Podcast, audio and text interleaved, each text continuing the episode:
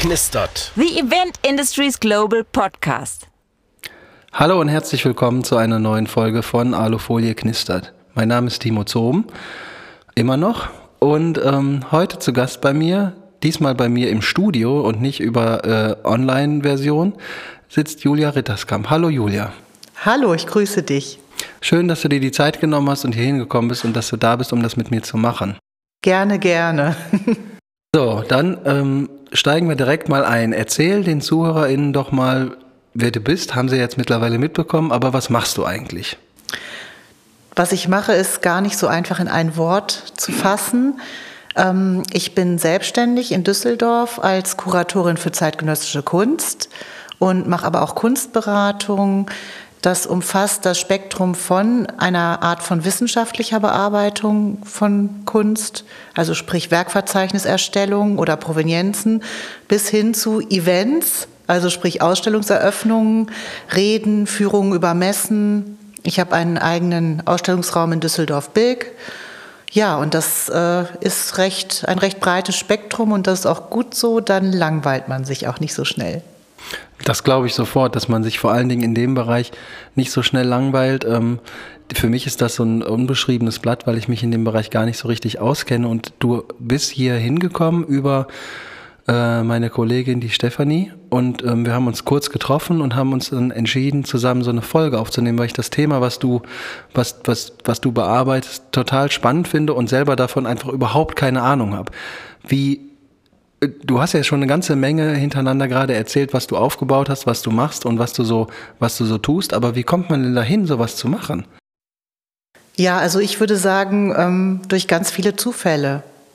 Also ich wusste nach dem Abi nicht, was ich studieren soll und schwankte zwischen Jura und Psychologie, was ja, naja, ein Schwanken war. Und dann habe ich es einfach immer noch nicht gewusst, als das Abitur da war. Dann habe ich eine Versicherungsausbildung gemacht. Ich bin Versicherungskauffrau, Sachversicherung bei der Allianz. Und dort gab es dann den Beruf des Kunstsachverständigen. Und dann dachte ich, ach, diese trockene Versicherung kann man ja auch mit was Tollem, was mich interessiert, offenbar kombinieren. Das war ja noch die Zeit, wo jeder Angst hatte, keine Stelle zu kriegen. Heutzutage sucht man ja die Leute. Und dann wollte ich eben Kunstsachverständiger für Versicherungen werden, habe dann nach der Ausbildung Kunstgeschichte studiert und als ich fertig war und dann gerne auch wieder zurück zur Allianz gegangen wäre, waren dort gerade alle Stellen besetzt. Dann bewirbt man sich natürlich überall anders und durch Zufall kam ich in eine Kölner Galerie. Ich wusste, als ich mich da beworben habe, noch gar nicht, was für ein Global Player das ist. Das ist die Galerie Carsten Gräfe mit Sitz in Köln, Paris und St. Moritz. Mhm. Dort habe ich lange angestellt gearbeitet, zum Schluss auch als Direktorin und habe mich dann aber 2007 selbstständig gemacht mit der Idee, dass ich einfach das anbiete, was ich anbieten kann. Und das war eben vom Verkauf von Kunst, von Beratung bis hin über Organisation von Messeauftritten und Ausstellungen bis hin zu auch ein bisschen Künstlermanagement oder Künstlersuchen oder eben wissenschaftlichen Dingen wie Provenienzforschung. Da wollte ich einfach mal gucken, für was sind denn Menschen bereit, mich zu bezahlen. Und so hat sich das entwickelt und es ist tatsächlich auch nie gleich. Also ich mache in meinem Raum 4 Ausstellungen im Jahr im Schnitt, aber ansonsten ist es nie gleich. Mal bin ich mehr mit Forschung beschäftigt, mal bin ich mehr damit beschäftigt, Ausstellungen ins Außen zu bringen, sprich Messen oder fremde Ausstellungen. Und mal bin ich auch damit beschäftigt, Leute über eine Messe zu führen oder Leute privat zu beraten. Also sehr, sehr unterschiedlich. Das hört sich auf jeden Fall total spannend an und ist für mich immer noch, ich stelle mir das ganz schwierig vor, wenn du hast das ja gerade beschrieben, du kommst aus einem Versicherungswesen und hast dich zwar thematisch mit dem Thema Kunst schon vorher auseinandergesetzt, aber da so eine... wenn ich es jetzt auf mich ummünzen müsste, ich bin ursprünglich Tischler und wenn ich mich entscheide vom Angestelltenverhältnis zur Selbstständigkeit, dann ist das für fast jeden irgendwie greifbar. Ja, das ist einer, der baut Möbel und hat das vorher als Angestellter getan und jetzt kann ich das bei dem selber buchen. Aber in der Kunstszene, ich stelle mir das halt immer so vor, ich krieg's auch ab und zu mal mit, wenn man dann durch die Stadt läuft und man kommt an einer Galerie vorbei, dann sind da total viele für mich erstmal als Außenstehender elitäre Menschen drin, wo ich denke, das ist ein Kreis, da komme ich so gar nicht rein, weil ich ja selber gar keine Ahnung davon habe. Und in dem Bereich sich selbstständig zu machen, um dann zu sagen, ich berate und verkaufe und unterstütze und stelle aus. Wie hast du das geschafft? Ja, eigentlich ist es fast umgekehrt. Ich komme aus einer Familie, die sich schon immer für Kunst interessiert hat, auch schon Kunst nicht gesammelt, das ist zu viel, aber für die Deko des Hauses sehr gute Kunst gekauft hat. Ich wurde als Kind schon in Museen gezwungen. Im Gegensatz zu meinem Bruder wollte ich da nämlich nie hin, interessanterweise. Also er ist heute Arzt, wie auch immer, ne, die Zufälle des Lebens. Und das mit der Versicherung war eigentlich eher der kleine Umweg, weil da haben auch alle Freunde gesagt, ich hatte damals ganz kurz rasierte schwarze Haare und war gepierst und alles. Ja, was willst du denn bei einer Versicherung? Das passt überhaupt nicht zu dir. Du brauchst irgendwie sowas Kreativeres, Künstlerisches. Und das war einfach nur, dass ich in dem Moment so wie paralysiert war und nicht wusste, was ich machen soll. Mhm. Und da habe ich eine Ausbildung gesucht und habe eine gefunden und habe das dann gemacht. Ich habe es aber nie bereut. Weil gerade für die Selbstständigkeit ist es so wichtig, dass man Ahnung von wirtschaftlichen Prozessen hat. Weil sonst geht man unter. Also wenn man jetzt nur die schöne Kunst sieht, dann kann man kein Geschäft über Jahre halten. Und ja, deswegen, das war eher umgekehrt. Und naja, das Handwerkszeug für die Selbstständigkeit, das hatte ich ja dann eben bei der Galerie schon so gelernt, da wusste ich schon, wie das alles so läuft, auch mit den Abrechnungen, mit den Künstlern, mit Verträgen, was so eine Ausstellung überhaupt kostet. Da macht sich ja kaum jemand eine Vorstellung davon. Die denken, ja, da kommt jemand und hängt ein paar Bilder an die Wand. Dass Ausstellungen, ja, wenn man noch einen Katalog macht oder so, 20.000, 30.000 Euro kosten können, einfach nur in der Umsetzung. Mhm. Das muss man ja alles wissen, weil sonst gehe ich direkt pleite mit meinem kleinen Geschäft. Ja, natürlich. Und man muss natürlich auch neugierig sein. Also immer in Künstlerateliers gehen, immer auf die Akademierundgänge und immer in Ausstellungen. Und oft empfehlen mir auch Künstler, mit denen ich schon länger arbeite, ja, guck dir noch mal den oder die an. Ja, das geht so alles zusammen. Das ist so eine, ist das so eine... und das nicht falsch verstehen, aber ist das so eine eingeschworene Szene? Ja und nein. Also eher ja als nein. Ja? Ja. Also es ist schon so, jeder kennt hier, zumindest im Rheinland, so ungefähr jeden. Und der Anfang war auch so, dass ich wirklich zu jeder Eröffnung gegangen bin und überall hin, um bekannt zu werden, um zu netzwerken. Und irgendwann wird das automatischer, weil man sich eben kennt. Und dann weiß man auch, mit dem oder der kann ich super arbeiten, sei es jetzt Künstler, sei es Galeristen. Ja, und dann gibt es auch wenige Fälle, wo ich sage, okay, wir haben jetzt ein Projekt gemacht, aber ein zweites eher nicht. Ja, es ist eine relativ kleine Szene, das stimmt. Und wenn man einmal da drin ist, hat das so einen familiären Touch oder ist das eher so Hauen und Stechen? Das ist wie in jeder guten Familie, würde ich darauf antworten. Also ein bisschen von beidem. Ja, genau. Ja, das finde ich super spannend. Und gibt es so bestimmte Dinge, die wo du sagst, das mache ich extrem gerne an meinem Job und andere, wo du sagst, boah, da könnte ich eigentlich auch darauf verzichten? Eher nicht, weil für mich diese Abwechslung so wichtig ist. Also jetzt nur an der Front stehen und zum Beispiel jetzt Leute über die Art Düsseldorf oder über die Art Cologne führen oder nur irgendwie Ausstellungskonzepte machen, also sprich den kreativeren Teil oder nur mit Kunden zu tun haben. Also es ist toll, aber es gibt auch Tage, da bin ich einfach total froh, Datenbankpflege zu machen. Also ich pflege auch die Datenbanken von Sammlungen. Ich mache Sammlungsmanagement. Das muss man sich jetzt so vorstellen. Es gibt tatsächlich Menschen, die haben 1000 oder mehr Kunstwerke und da behält man nicht mehr mit dem Zettelkasten den Überblick. Nee. Und ich finde es tatsächlich schön, manchmal auch da einfach zu sitzen, wie in so einem kleinen Zen-Kloster und ganz sorgfältig und stupide vor mich hin zu arbeiten. Also für mich macht es die Abwechslung tatsächlich. Kann ich nachvollziehen.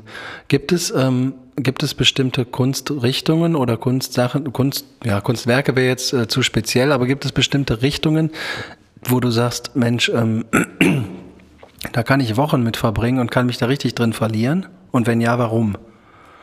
Also immer wieder begeistert mich natürlich die zeitgenössische Kunst, mit der ich auch arbeite. Also es ist oft so, wenn ich einen neuen Künstler oder eine neue Künstlerin entdecke, also wie auch immer, und das erste Mal vielleicht im Atelier bin und arbeiten sehe und mehr darüber erfahren, das ist manchmal fast wie so ein Gefühl des Verliebens.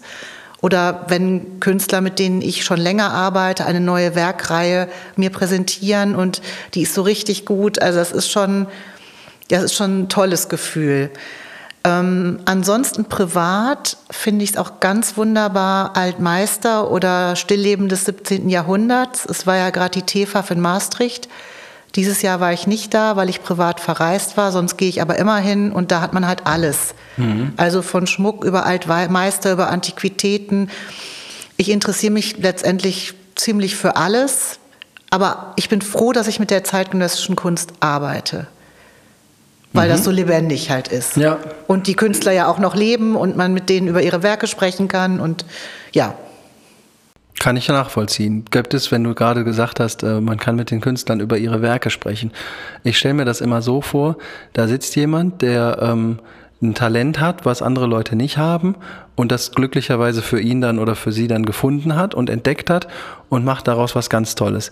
Ich habe noch so 2, 3 Freunde in meinem Bekanntenkreis von früher noch, die würde ich auch in so eine Kategorie stecken, ohne das jetzt negativ zu meinen. Aber ich kann mich daran erinnern, wenn ich mit denen Gespräche geführt habe über das, was die da gerade gemacht haben, da hörte das für mich irgendwie nach 5 Minuten auf, weil ich nicht mehr hinterherkam.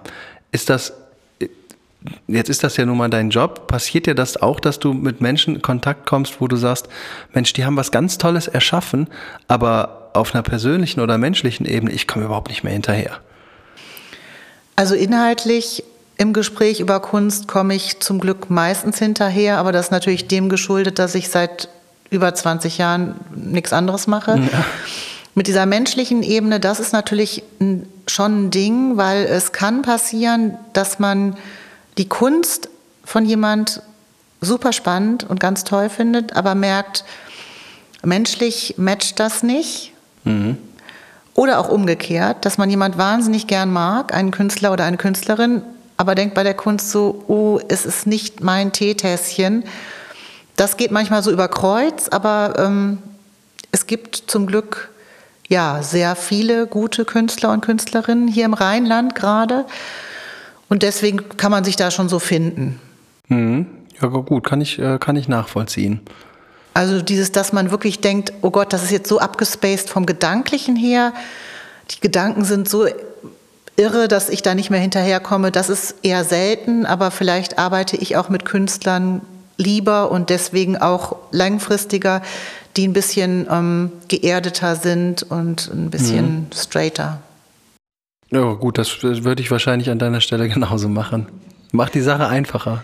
Macht die Sache einfacher, entspricht mir auch mehr.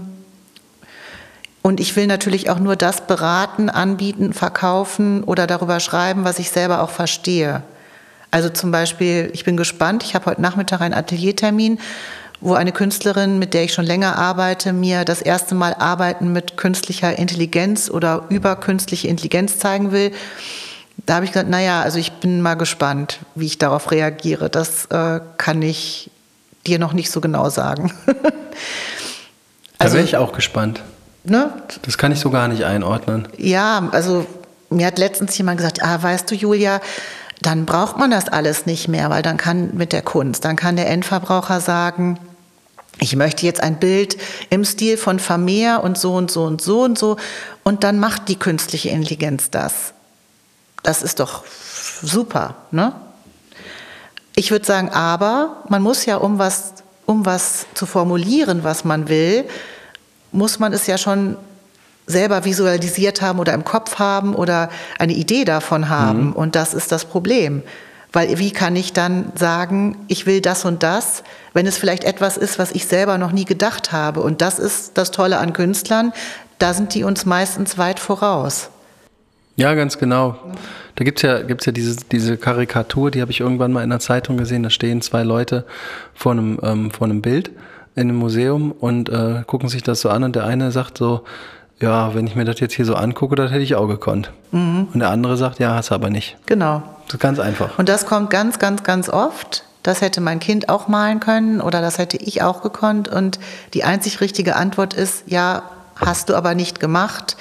Und man muss natürlich den historischen Kontext auch sehen. Mhm. Es ist, finde ich, dumm und unfair, wenn man jetzt hier aus dieser Jetztzeit Dinge beurteilt, sagen wir mal, gerade die Kunst des Mittelalters. Ne? Ja. Ah, da hatten ja noch gar keine richtige Perspektive und warum immer dieser Goldgrund und warum sind die einen Leute groß und die anderen klein?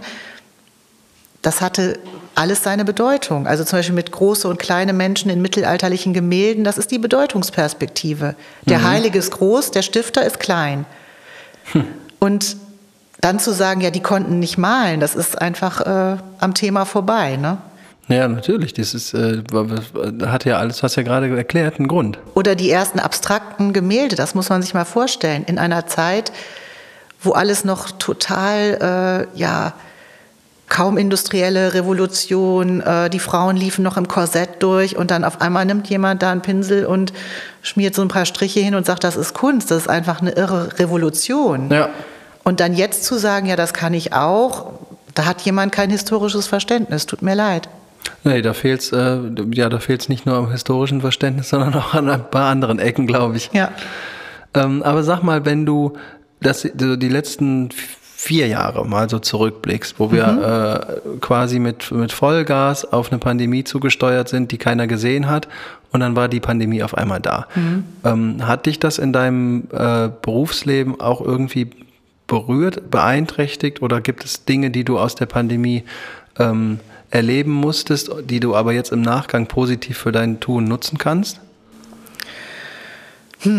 Also ich habe die Pandemie, glaube ich, weniger schlimm erlebt als viele andere, weil ich konnte ja weiterarbeiten, dadurch, dass ich entweder alleine in meinen Räumlichkeiten bin oder noch eine Mitarbeiterin habe, die aber eben auch nicht unbedingt immer da sitzen muss, sondern die kann auch mit ihrem Laptop von wo auch immer arbeiten.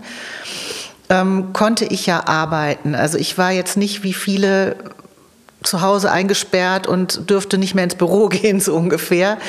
Und es gab einen ersten Schreckmoment, als mir klar wurde, dass die ganzen Kunstmessen nicht mehr stattfinden. Mhm. Die Vorbereitung und Nachbereitung, also quasi dafür zu sorgen, dass die ganzen Kunstwerke da sind. Dann hinterher auch Auslieferungen verkaufter Kunstwerke, Abrechnungen mit Künstlern, Rahmungen etc. pp. Rechnungen, das fiel ja dann weg und das ist schon ein großer Teil auch meines Einkommens, das zu machen eben für große Galerien. Da war so ein kleiner Schreckmoment und dann hatte ich aber das Glück, dass im gleichen Atemzug fast ein neuer Kunde am Horizont aufschien, dessen Belange ich auch wirklich von meinen Räumen aus und ohne irgendwie rauszugehen gut bearbeiten konnte. Und dann war beim ersten Lockdown, hatte ich seit 20 Jahren das erste Mal das Gefühl, ich habe keinen Stress. Ja. Also den ersten Lockdown, das will ich jetzt nicht zynisch verstanden wissen, aber das fand ich für mich persönlich sogar mal ein Durchatmen, weil man natürlich auch sehr viel im Außen unterwegs ist und eben netzwerkt und hierhin und dorthin reist und so. Und da hatte ich mal sehr viel Ruhe und konnte alle Dinge machen, die aufgelaufen waren und viel sortieren. Dann habe ich gedacht, ja, okay, ich bin eigentlich kein Freund von Online-Kunstverkauf, also von dem reinen Online-Kunstverkauf. Das kann bei Grafiken oder Multiples funktionieren. Viele Werke kann man aber nicht abbilden, adäquat und adäquat erfahren. Das ist ja auch das Tolle an Kunst. Ja. Das ist ja auch schon ein ewiges Thema mit der Reproduzierbarkeit von Kunst und so. Und dann dachte ich, naja, aber jetzt musst du vielleicht doch auch irgendwie auf diesen Zug aufspringen und habe das dann so halb gemacht. Also ich habe ein Modul auf meiner Homepage Curator's Choice, wo ich Arbeiten anbiete von Künstlern, die ich gut kenne, die ich schätze, mit denen ich seit Jahren arbeite. Das sind eben ganz ausgewählte Werke. Ich biete aber natürlich dennoch an, dass man sich die vor Kauf im Original ansehen kann. Und das hätte ich, glaube ich, schade gefunden, wenn das so gekommen wäre, dass die Leute nur noch online, wie bei anderen Gütern auch, nur noch online Kunst kaufen, weil das wird dem nicht gerecht. So viel hat die Pandemie bei mir, glaube ich, nicht verändert. Nö.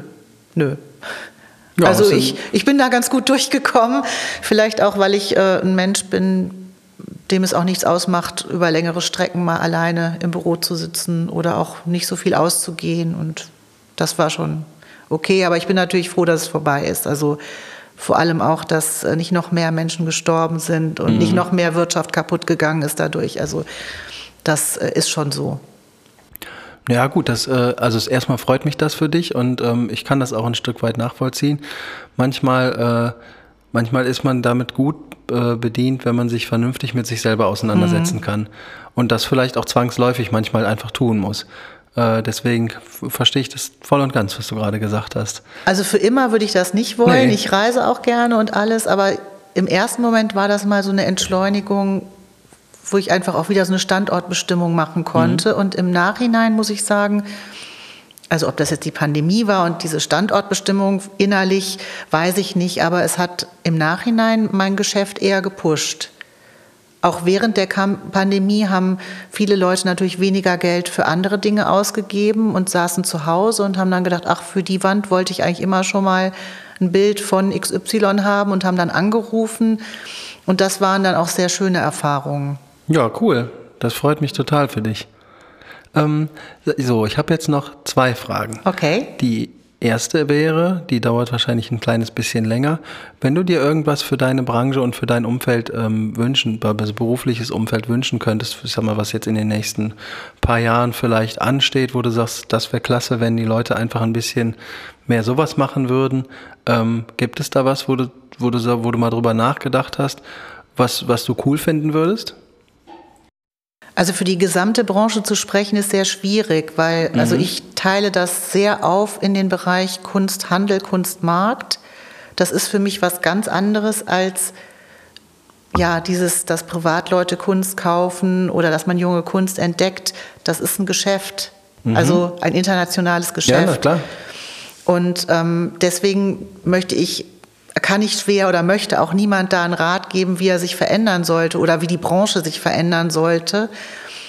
Ich finde es tendenziell immer schöner und für den Einzelnen auch viel interessanter, wenn er nicht nur über schnell alles abhakt, ich fliege nach Hongkong und auf die Messe, ich fliege auf die Messe, ich sehe eigentlich schon gar nichts mehr, weil ich so reizüberflutet bin und renne da durch, sondern wenn man sich wirklich mit einzelnen Ausstellungen und Positionen auch mal ein bisschen intensiver beschäftigt.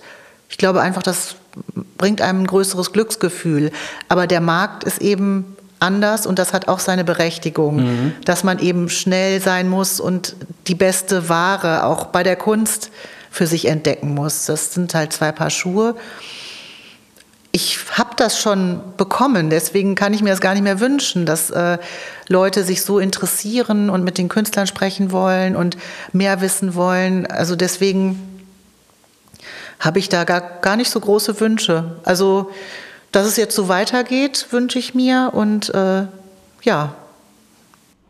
Das finde ich schön. Vor allen Dingen hast du gerade noch mal viel mehr eine Sache bestätigt, die du wahrscheinlich gar nicht realisiert hast.